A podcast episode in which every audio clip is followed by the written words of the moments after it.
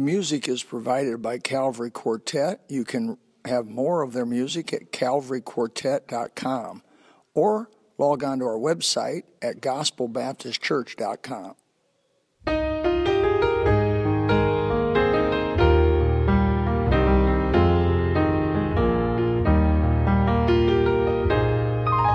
I can still recall the day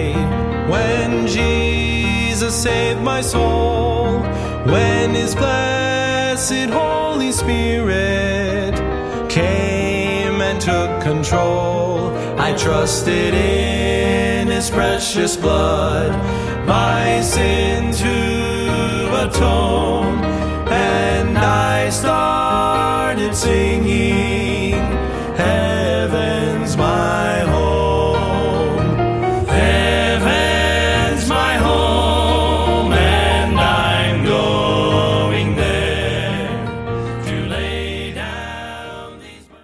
Chapter 1, take your Bibles in verse 25. I will go back to Romans chapter 1 and read the chapter from verse 18 through about 28 because I think it's one of the most profound chapters of all the New Testament.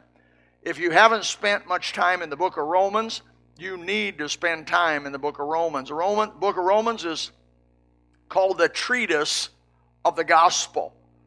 It is the most thorough, carefully put together presentation that God has given us in the book of Romans, chapters 1 through 8.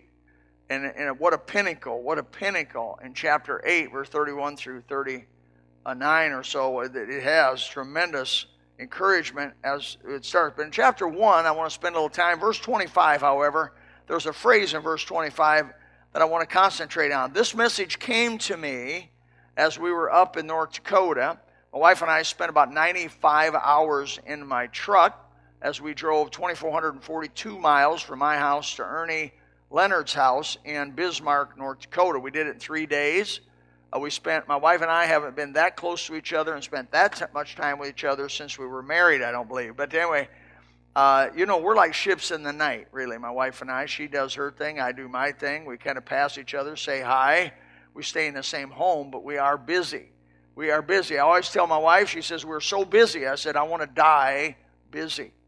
I want to die moving and doing and helping, and, and I don't want to die in a rocking chair. Of course, God will have His say on that in the end, but uh, I've appreciated. But we spent a bunch of time together. In fact, I got to know her a little better and uh, than I ever had, and uh, we even had a couple little spats, uh, possibly because of that familiarity.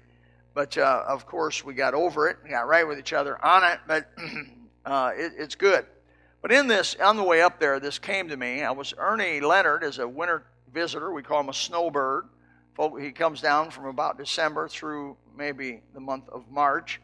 This year he may be coming a little earlier. North Dakota, if you're familiar with North Dakota, it is very cold. Beautiful state in the summertime, but very, very inhospitable in the wintertime. And we, I'm, I'm amazed how people endure such temperatures up there. He said it's colder in Bismarck oftentimes than it is in northern Canada. And he didn't know why that was, but he had traced that he's been up there most of his life. But Ernie was a magnificent host. I st- my wife and I never stay with anybody almost ever because I'm so peculiar. And uh, we decided we would stay with him, and we, he invited us, and we did. We stayed with him for about five or six days. Tremendous host, fabulous people.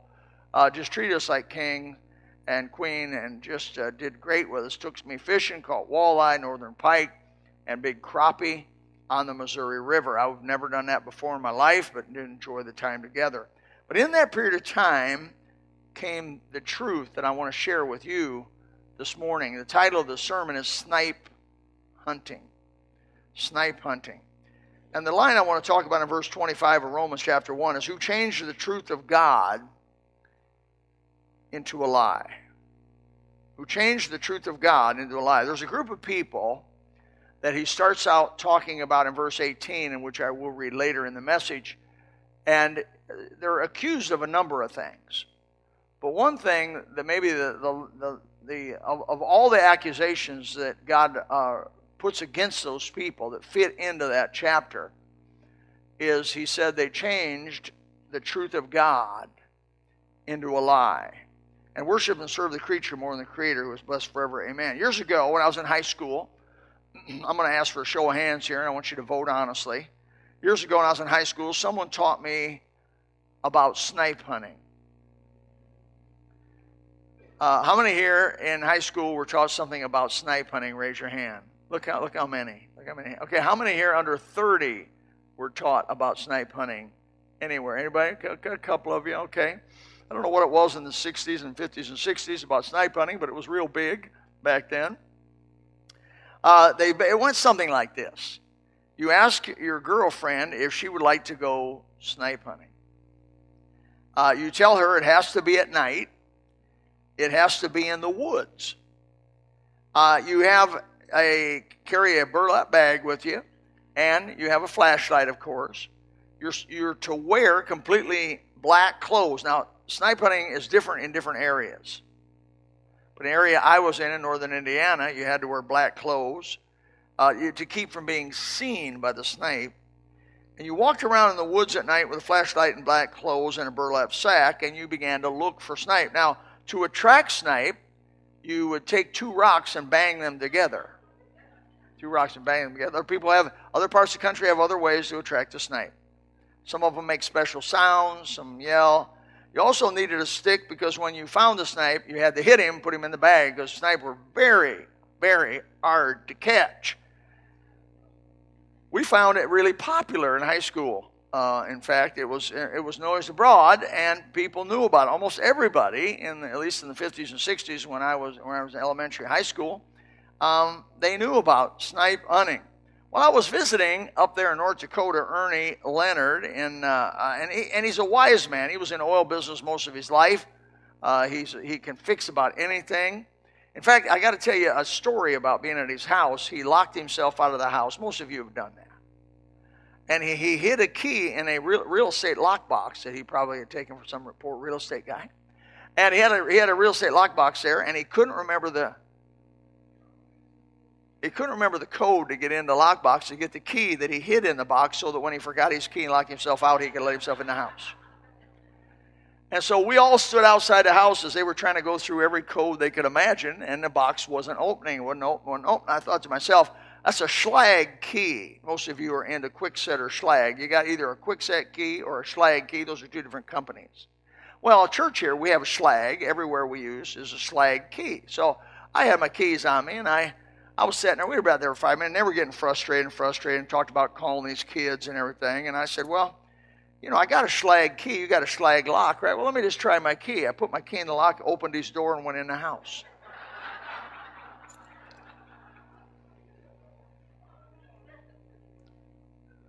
That's as weird as it gets. He couldn't believe it. They both looked at me and said, Your key fit our lock? I said, Yeah. One Schlage's all Schlage. I said, I don't know how it happened, brother, but it worked. So he says, Well, show it to me again. We went and locked the door. They were inside in the meantime, got their key, and we locked the door, and my key never worked again. It only worked at one time. Miracle. So I had a miracle key experience at Ernie Leonard's house because I could not get the key to ever work again. God let me in with that key. Amen. I go to your house, it may work for you too. Call me up. Uh, I, I, don't know, in the four, five, six days we were at Ernie's house, you know, you talk about all different kind of stuff. I didn't know Ernie for at all. We started talking about where, where, you know, where you went to high school, what you did, what your occupation. You talk about all those things. You talk through all those things. My wife and her hit it off, and they were talking about. And I, I, I don't know how it got started. I don't know where it came from, but at one of the conversations we had at, at, at eating, eating fresh caught um, fish uh, walleye and crappie, phenomenal, phenomenal eating up there. Um, I brought up about somehow about snipe. And as soon as I mentioned the word snipe hunting, he goes, he gets this smirk on his face, as most men do. And he begins, his wife immediately is like, Hun, what is snipe hunting? And I and, and she, he says, Oh, he starts laughing, you know. He said, You know, it, it was a prank we did to the girls to get them out in the woods in high school. and we would sometimes leave them in the woods, and, and you know, they'd find their way home on their own. We in the 50s and 60s were tough. And, and so he, he explained, it. I mean, it's amazing. Ernie and I, he was raised in North Dakota, I was raised in Indiana. He explained snipe hunting almost exactly the way I had heard it. That you have to go in the woods, it has to be at night, you have to have a burlap sack, you dress in black, you get a stick, you hit rocks together to attract the snipe, and you hit them and put them in the bag. I said, Man, Ernie, that is exactly what I heard in high school, too. He said, That's amazing. It's going all over the country. He said, Everybody knows about snipe hunting. I said, Really? But do you realize that there is such a thing as snipe hunting? He goes. Man's, man's about two, three years older than I am. He said, Bill, no, there's no snipe hunting. That's the snipe hunting. I, so I, I, I said, Understand, Ernie there, a, there is a bird called the snipe. He is federally regulated migratory bird. I've hunted them in Florida for years, and I even have to you have to buy a license to kill them, and they're pretty good eating. And he gets another smirk on his face, like, "Oh, you're going to really make this interesting." Because his wife said, "Well, Ernie, what do you?" Th-? She, he looks at her and he goes, "Beverly, it's a joke, man." It's, it's, he's just pulling our leg. He just go. This is what you do when you talk about snipe hunting. He's just. I said, Ernie, no, I'm telling you the truth. Uh, it is real, and Ernie's no fool. Uh, he, he has he has all kinds of wisdom about many things, but he did he would he just flat looked. I said, Ernie, I'm a preacher. I believe the Bible. I said, Ernie, liars don't go to heaven. You want me to show you Revelation 22? It don't, Ernie, I'm telling you, there's a real bird. He's a migratory bird. He's regulated by the federal government. You have to buy a license to hunt him. And I've hunted him in Florida and shot him and killed him and eaten them. They're good to eat. He's like, I don't know where you're going with this, you know. I don't know where you're going. Why? I said, I'm telling you the truth. He said, No. I said, we're gonna we're gonna have to get on the web. You know, Google it or ask Siri, either one. So we went, we went to the web, and um, uh, let's see, the web. Here's what it said. This was, I think, uh, Expedia, Encyclopedia, some sort of that. Here's what it said The origin of the term snipe hunting is a practical joke where inexperienced campers are told about an imaginary bird or animal called the snipe, as well as an unusually preposterous method of catching it such as running around the woods carrying a bag or making strange noises and banging rocks together. But that's not all the definition. It says real snipe, a family of shorebird, are difficult to catch for experienced hunters, so much so that the word sniper is derived to those, uh, referred to those who, anyone who is skilled enough to shoot one. Oh. He looks at that. He gets his little iPad out, looks at that, and goes, Now he's looking at the definition that he looked up on Google, Expedia, whatever he went to, and he's still looking at me going, No. No, that, that can't be right. We, we, we looked it up in, in two or three other sources. In Florida, by the way, the season is from November 1st to February 15th. Your shooting hours are one half hour before sunrise and, and to sunset. The bag limit is eight, possession 24 of a bird called snipe. Now put the bird up. This is what the bird looks like. That is a snipe. You are looking, all you disbelievers out there, you are looking at a bird called a snipe uh, it, when it flies, when it takes off, it, it, it, jogs back. It's unbelievably hard to hit when you're shooting. them. They usually are around uh, wading bird areas along the shore. Uh, they're, they're uh, like I said, related to the shore birds. There's four or five piper, sandpipers, and other ones look like this. But he could not believe it. You can leave it up there. He sat, he sat there in, in an amazement. And during the next few days, we went to two or three different places, and he would stop people and he'd say, Have you ever heard of the snipe?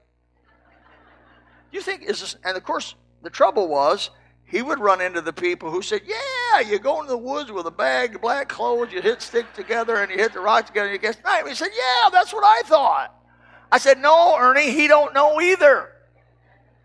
And so then I'd have to try to tell that guy, go to Google, go to Siri, ask her, is there such a thing as a real bird called a snipe that is federally regulated, migratory bird, hunted in various states because it's migratory, and you have to have a license to shoot it. And if you are so good as to shoot one, that's where the word sniper was derived from. And they'll catch you and go. They give you that. He, for three days, I'm telling you, growing man to man, he looked at me and says, There's really a snipe. I said, There's a bird called the snipe, man. It's real deal. So we went through this over and over. This happens, this believing a lie happens in much more important areas of life because the whole world, for the most part, has changed the truth of God into a lie. And they believe the lie because they've heard the lie from a young person from many different sources over a long period of time. And consequently, when they hear the truth, they do the same thing Ernie did. that can't be the way. That can't be. This is the battle that we are in truth versus a lie. That's what we Christians are in. We are battling with the truth. We have the truth. And when we first heard it, we goes, is that so? Is that possible? God made the snipe, and it is a reality. Men told a lie about the snipe and made a practical joke about it. In fact, the word snipe hunting is all, been, has been used this way so much, it's often used for the term fool's errand or practical joke. Its definition has gone from a bird to a practical joke. And the battle rages today with the vast majority of the people in America still believing that snipe hunting is a fool's errand and a joke, when in reality it is a true bird that is hunted. And now let me relate this to you. Let me relate this to the gospel. Let's go to Romans chapter 1 and read. With that in mind, let's go to Romans 1 18 and read through 28. I'll read as quickly as possible, make a few comments. For the wrath of God is revealed from heaven against all ungodliness and unrighteousness of men. What kind of men? Who hold the truth in unrighteousness. They've made it a lie. Because that which may be known of God is manifest in them, for God has showed it unto them. They've been told the truth.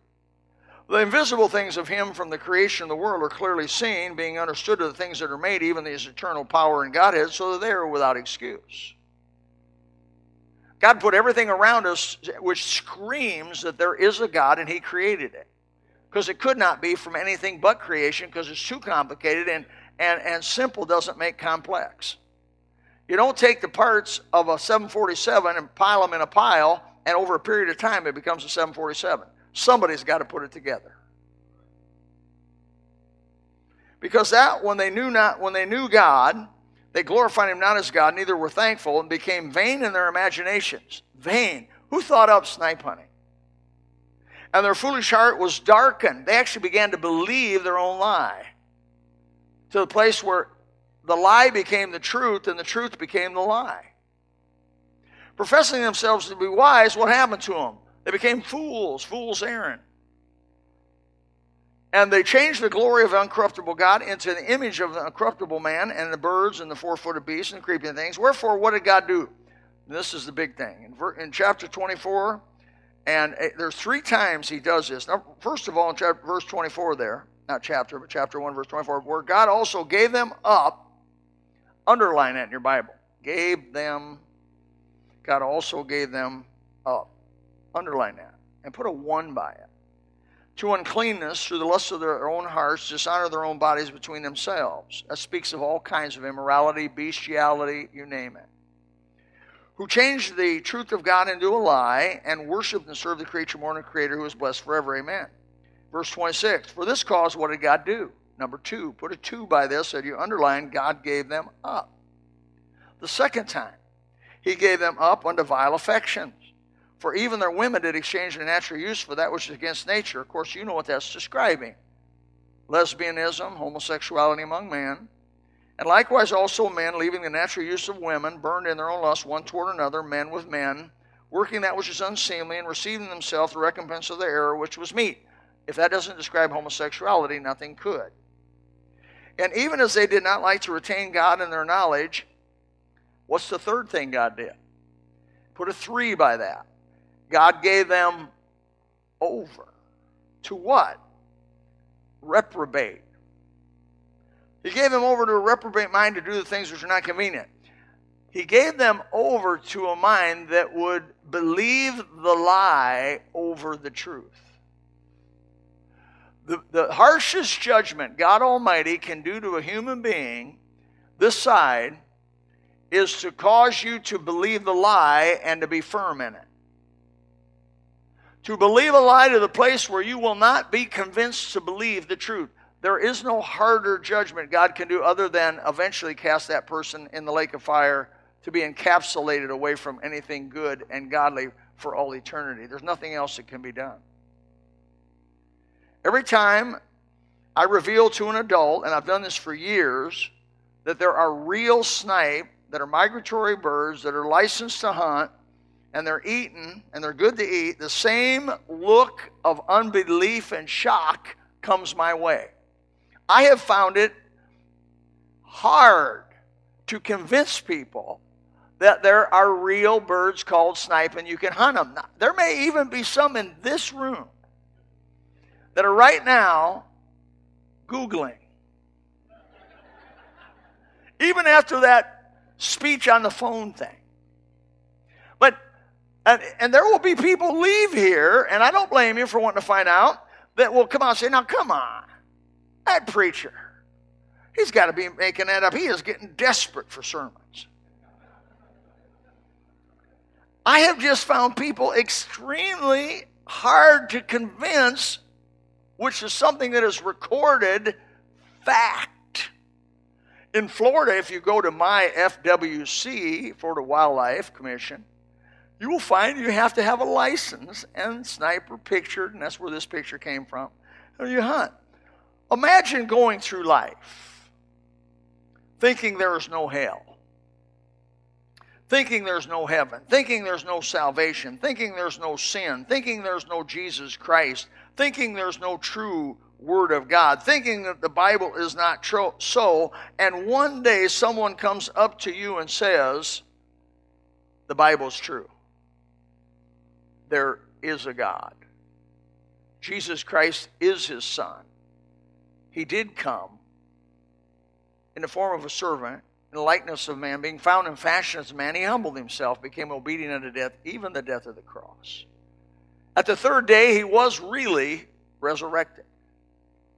And he now sits on the right hand of the throne on high, making intercession for those who believe in him, and has offered salvation. The Father says it this way For God so loved the world, he gave his only begotten Son, that whosoever believeth in him should not perish, but have everlasting life. Imagine going through a life of believing snipe hunting was going in the woods with a black with a black clothes, with a burlap bag and a stick, and you were you heard it from every by the vast majority of people you were around. That's what you knew sniping. It was a fool's errand. It was a joke. And one day you find out that there are real. Ernie Leonard, at 66 years old, found out there were real birds called snipe. Now, if he listens to this message, Ernie, thank you.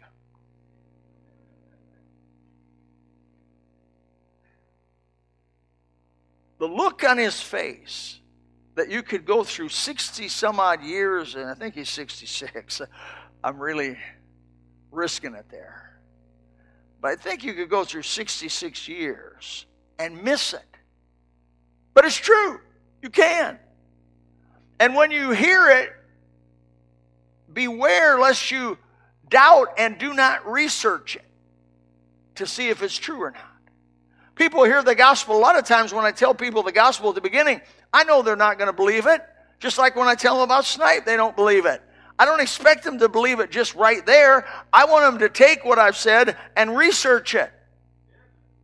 Take what I've said and go look it up. Take what I've said and go see if it's true. When, when I tell somebody about the gospel, I don't expect. I, t- I expect them to. A young man came by this week, asked Christ uh, to, to, he wanted to be saved, and I said, You need to take this Bible and you need to go to the book of John and you need to read the book of John over and over and over again. When you get done with John, then go to the book of Romans and read that book over and over and over again and get convinced that you have believed a lie up to this point in your time in time, and now you've been told the truth, and this really is the truth and reality of the universe.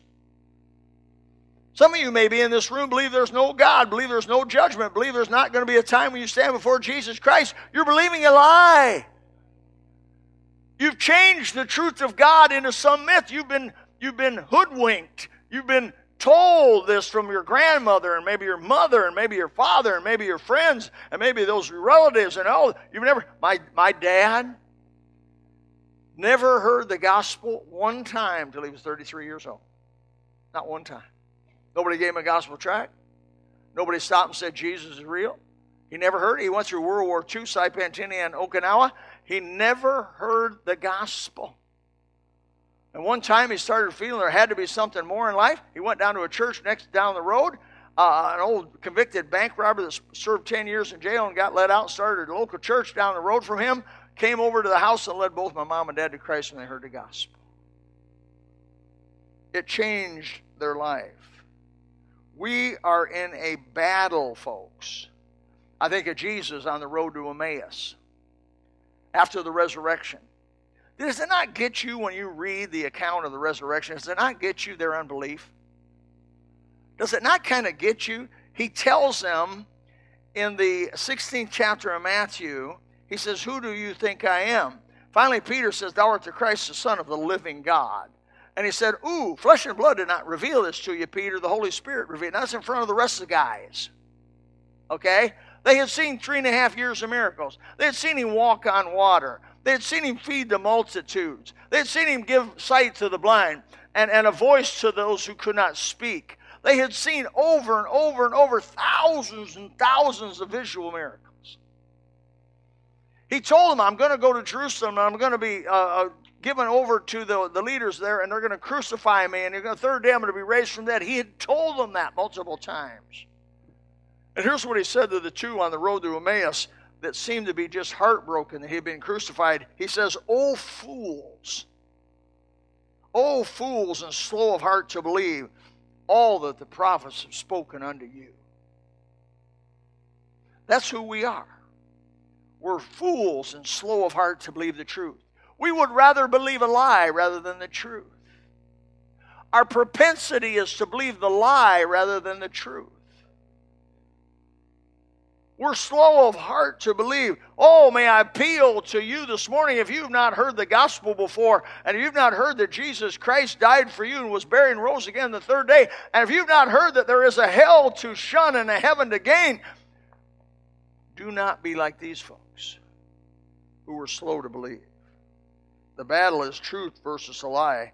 And by the way, according to Titus 1 2, God cannot lie. The devil is a liar and the father of it. He invented that he invented lying. This is an informational war we're in, a war of words. If I may put it this way, snipe or no snipe, that is the question. The whole thing, is this whole thing about life a cruel joke? Or is it a serious reality? You'll fall on one side or the other. What a horror it will be to those who, who die believing the lie. There is no God, there's no judgment. And you know what? You can believe this morning that I'm not telling the truth. You can believe this morning that I'm just making this bird up. I showed another bird like a woodcock or something, and this isn't really a snipe and that this whole thing of migratory things not true. And you can leave here and say it's not so, but that doesn't change the reality. The reality is there is a bird that's called a snipe. The reality is there is a God. The reality is that Jesus Christ is his son. The reality is he did come and die on the cross. The reality is the third day he did resurrect from the dead. The reality is he is on the right hand of the throne of God on high, making intercession for those who believe. The reality is that salvation is now offered to you. Will you believe? Will you research it? Seek out what's true, not take what your mom or dad or grandpa, grandpa, or friends or relatives or all your high school buddies may have said, but find the true and living God. The Bible says, if you'll seek me, you will find me if you'll seek me with all your heart. I believe if you have a desire to know the truth, God that is the God of all truth will reveal himself to you. You say, Oh, there's so many religions. My mother was scared when my dad went to church. She said, Ori, how do you know that's a good work? How do you know there's so many cults, so many isms, so many schisms? They, she didn't even go to church because of that. He says, I just believe this is the right thing. God just seemed to be pushing on my heart. Something's pushing on my heart. And God revealed himself. What about you? If you believe, you'll act it out. If you don't believe, you'll act it out. Those who fail to care, those who fail to read the Bible, those who fail to witness, those who fail to pray, those who failed to get behind the things of God, they don't believe. They believe it's a ruse. They believe it's a prank, a fool's errand. The whole thing's a joke. How do you know? Their life tells you so. Their life tells you what they believe. Because, see, that what it really comes down to, if you believe, you will act it out. I believe this real snipe. I get a license. I go out by where there's wading birds. I walk around ponds. The birds go up. I shoot and miss. I act like there are, and there are. Those people who believe it's going out at night with a, a dark clothes and a burlap bag and a stick and put rocks, that's what they do. And they laugh. They laugh. You don't snipe there are people that laugh at me and say, There's no God. There's no Bible.